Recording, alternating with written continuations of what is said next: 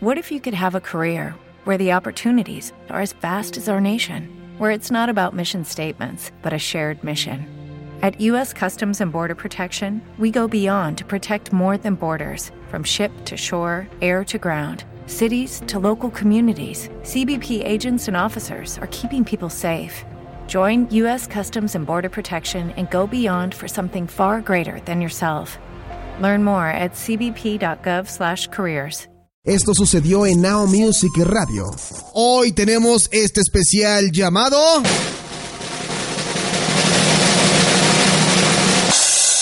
10 frases que solo conoces si eres mexicano.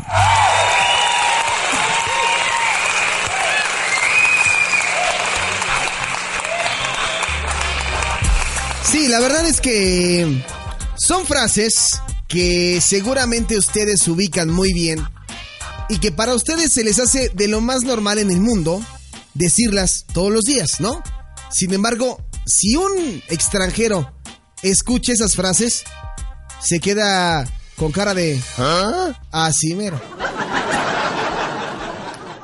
Y son frases que hemos adoptado y frases que de repente dices tú, chale, o sea, ¿en qué, en qué momento armamos ese juego de palabras, no? Está bastante raro, pero bueno, fíjense, en el lugar número uno, seguramente ustedes ya han escuchado esta frase.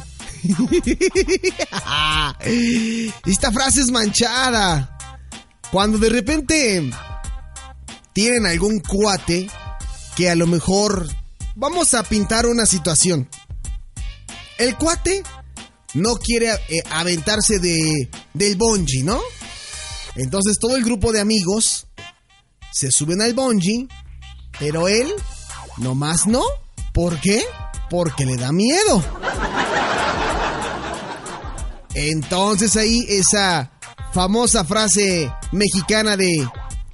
Para que se hizo la operación jarocha. o, en su defecto, la operación Maya. ¿A qué hace referencia esta frase? No, porque aparte también es como, es como, aunque no lo crean, es parte de la cultura mexicana y del caló mexicano, ¿no? ¿Se hizo la operación Maya o se hizo la operación Jarocha?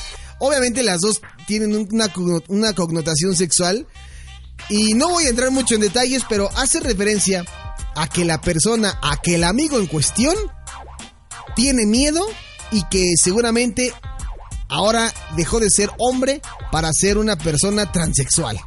Así. No voy a entrar mucho en detalle. Eso es lo que significa se hizo la operación Maya o la operación Jaroch. Fuera del aire, con gusto les puedo decir cómo terminan esas frases. En el número 2 tenemos la típica frase de cuando ves llegar a un brother, a un amigo, y le dices, ¡Qué pasión, mi Cristo! ¿Por qué no nos habíamos vicenteado? ¡Qué pasión, mi Cristo! ¿Por qué no nos habíamos vicenteado? Es larga la frase. Es larga. O sea, qué pasión, mi Cristo. ¿No sería algo así como la pasión de Cristo? No. Hace referencia a la frase original, ¿qué pasó? ¿Por qué no nos hemos visto, no? Y en un contexto todavía más formal es, hola, ¿cómo estás? Hace mucho tiempo que no te veo. Pero aquí decimos, qué pasión, mi Cristo, ¿por qué no nos habíamos vicenteado? Esa es la número dos. La número tres es cuando hay una trifulca, hay una pelea, hay un encuentro entre, entre dos seres humanos preguntas, ¿no? Oye, ¿qué tal? ¿Cómo estuvo, no? ¿Qué, qué, quién ganó? Y te dicen, no, carnal, bailaron un oso pero sabroso. Un tiro derecho como en Tacubaya, carnal. Haciendo también referencia a que el encuentro, a que la pelea estuvo reñida y que este encuentro se vivió como aquellas peleas en estos rumbos del poniente de la Ciudad de México. ¿Ven cómo hay una explicación larga? O sea, ya que dices, la pelea estuvo reñida.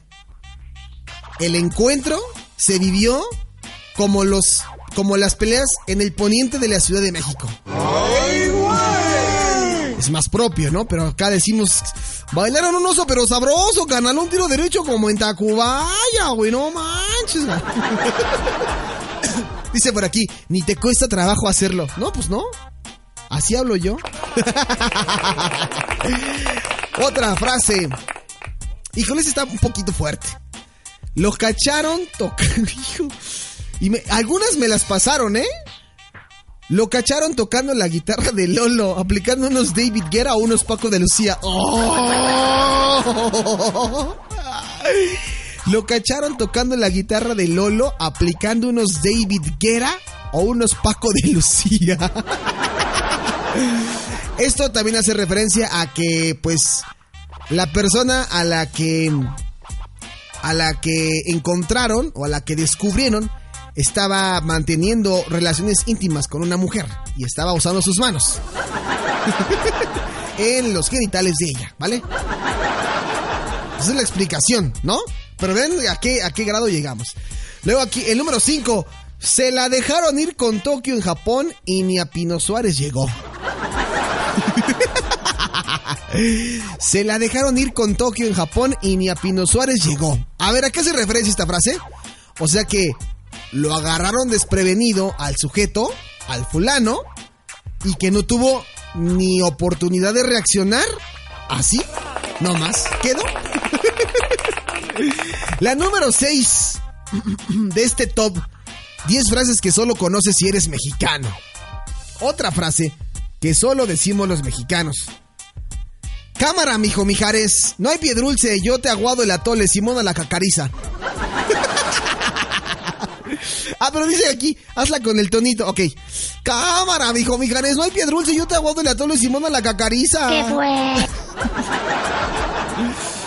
ok, dice de entrada cámara, que sería como ok, o más bien sería de acuerdo. El nombre de la persona, ¿no? O sea, de acuerdo Juan, por poner un ejemplo. De acuerdo, Juan, no hay problema. Yo te espero. No te preocupes. Pero es cámara, mijo Mijares, no hay pie dulce. Yo te aguado el atole, Simona la cacariza. A esos grados llegamos. La siguiente, la número 7. Tons, ¿qué, mijo? ¿Vas a ir por las cocas o, te, se, o se te va a aflojar el mastique? ¿Dónde sacan esto, hombre? Cámara, mijo. ¿Vas a ir por las cocas o se te va a aflojar el mastique? Algo así como, entonces, ¿qué pasó? ¿Vas a cumplir nuestra petición con connotación sexual? ¿O tienes miedo? ¿Ves? ¿Ves cómo cambia la cosa? Es como para decir, ¿le vas a entrar o ¿Tienes el valor o te da miedo, no? Pero en México, entonces, ¿qué, mijo? ¿Vas a ir por las cocas o, te va a dar, o se te va a aflojar el mastique? Bueno, número 8. No manches, que Pedrinsky contigo nos tenías con el Jesus in the mouth. Este, este ya viene combinado. Este ya es. ¿Te está gustando este episodio? Hazte fan desde el botón Apoyar del podcast de Nivos. Elige tu aportación y podrás escuchar este y el resto de sus episodios extra. Además, ayudarás a su productor a seguir creando contenido con la misma pasión y dedicación.